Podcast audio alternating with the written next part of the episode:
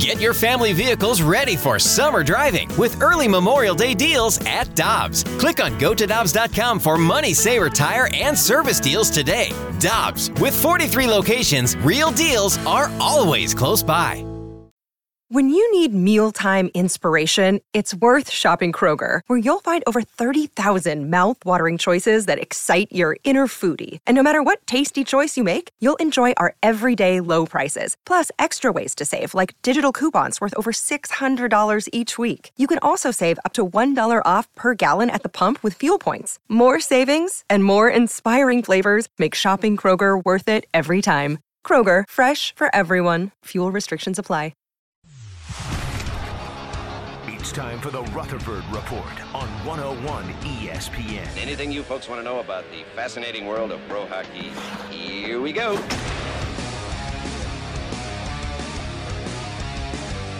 Let's head to the Brown and Crouppen Celebrity Line. The one, the only, the great Jeremy Rutherford from The Athletic is our Blues insider. Good morning, sir. How you doing? Good morning, Randy Michelle. How you guys doing? Everything's good. Man, you have been busy at The Athletic. You've had so many great stories of late, and we're going to get to the latest one about Oskar Sundqvist. But have you had a favorite that has stuck out for you lately? Uh, it just seems like uh, you know it's day after day. You you just look for the next good one and, and pursue it. And uh, quite honestly, you look back and kind of forget what you've you've done. But uh, you know they've all been fun to sit with Scott Perunovich's parents uh, the other night during the game and just see their reaction. Not only when he did his rookie lap uh, around the ice, but even throughout the game, guys. There were times where the puck was down at the opposite end, and uh, you could see Perunovich's mom and dad, Jim and Susan, just kind of stand up in their seats and try to peer over the crowd and look down in the corner to see what they were doing. And, you know, you just think about all the skates they've been to at five o'clock in the morning and practices, games, tournaments, all the money they've shelled out, and uh, it all culminated with uh, being able to watch his first game. So to see that reaction up close, I, I, felt like was a lot of fun. It was. It was great to see that on the broadcast too, JR. But as Randy mentioned, you have a, a great new piece out at The Athletic about Oskar Sundqvist and his return to the Blues. Tell us about it.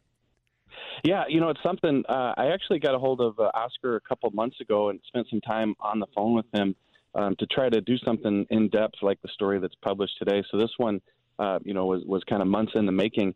And I remember in that conversation with Oskar saying, "Listen, you know, guys gravitate towards you on the ice in terms of follow the way that you play.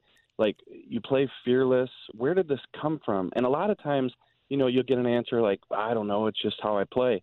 And you move on to the next question. But in this case, when I asked Oskar Sundqvist that question, he said, Well, my dad was a member of the uh, national alpine ski team for years in Sweden. And so he used to take us uh, skiing and he would just take us to the top of the hill and we'd look down and just scared out of our minds and, and didn't know what else to do. But there's only one way down. And so I'm like, come again?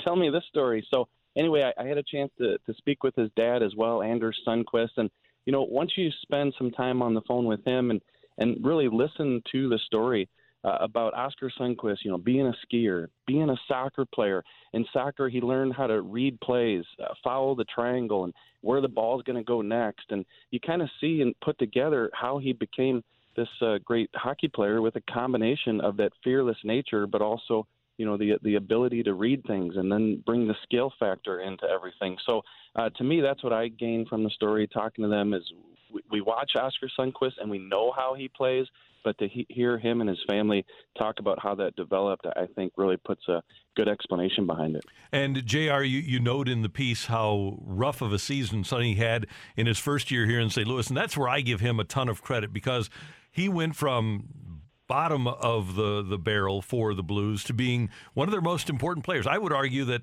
he's among their three most important players. Yeah, I would say that too. And and Randy, as I was working on the story the past uh, couple weeks, uh, the one thing that kept coming to mind was after that first season. So he had one goal and five points. I believe it was 42 games that first season in St. Louis.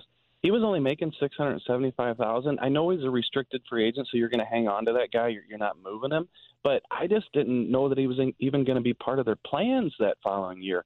And so to not only be part of their plans, but to be a, a, such a big factor on that fourth line with Alexander Steen and Ivan Barbashev and make that run uh, to the Stanley Cup, uh, just terrific.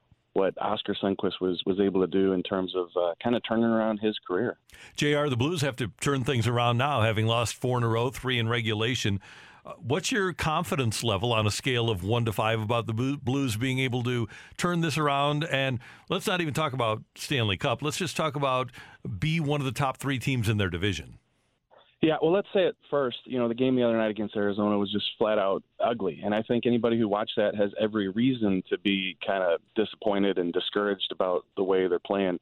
Um, I think that they can play much better. The one thing is we saw it early in the season, and so I'm for sure not going to go through any excuses like it's cyclical, it's a long season. Uh, they were without Ryan O'Reilly and Torey Krug and all these guys. Hey, listen, there's teams around the league. Look at San Jose, the opponent tonight. They've gone through as much as anybody in the league, and they're still right around that 500 mark.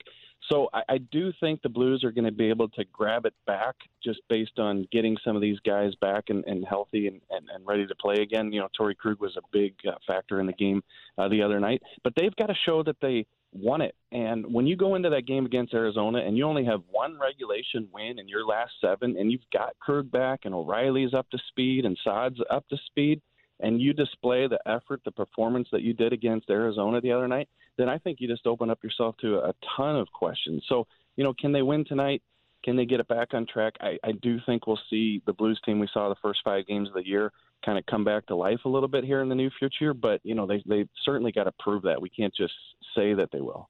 Yeah, JR, how concerning is it for fans that we're sitting here in mid November and we're already hearing Craig Berube talk about a lack of effort or a lack of urgency?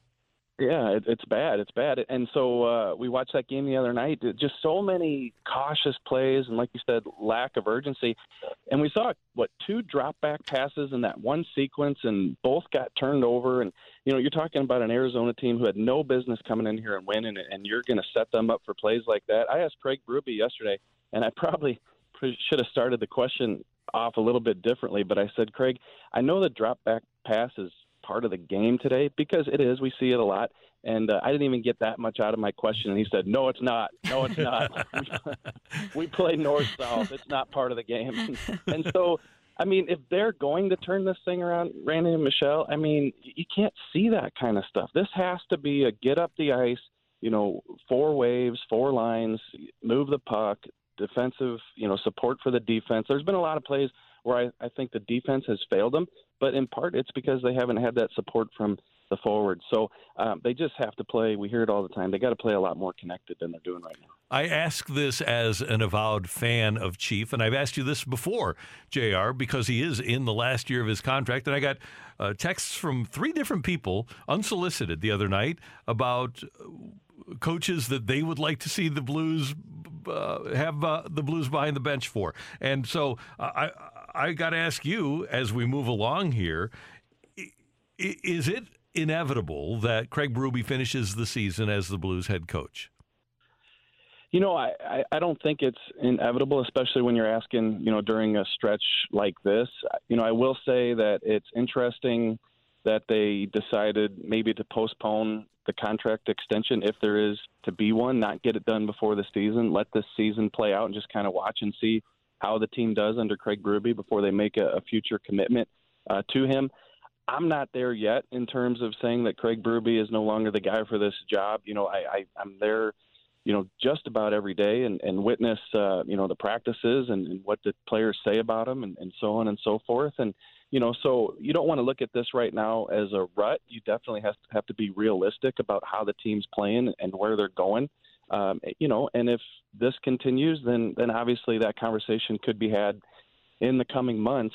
Uh, but uh, to me, uh, I think they kind of set the tone by saying we're going to watch how this season plays out before we decide what we're going to do with Craig Berube. And you know, when you go through stretches like this, those questions are going to be part of everyday interviews. So, so uh, to me, I'm not quite there yet. I still think he, he's doing a good job, but he's certainly going to have to figure out a way to, to help this team play better. JR, always great to have you with us. Thanks so much for the insight. Have a great weekend, and we'll talk to you soon. Sounds good. Thanks a lot.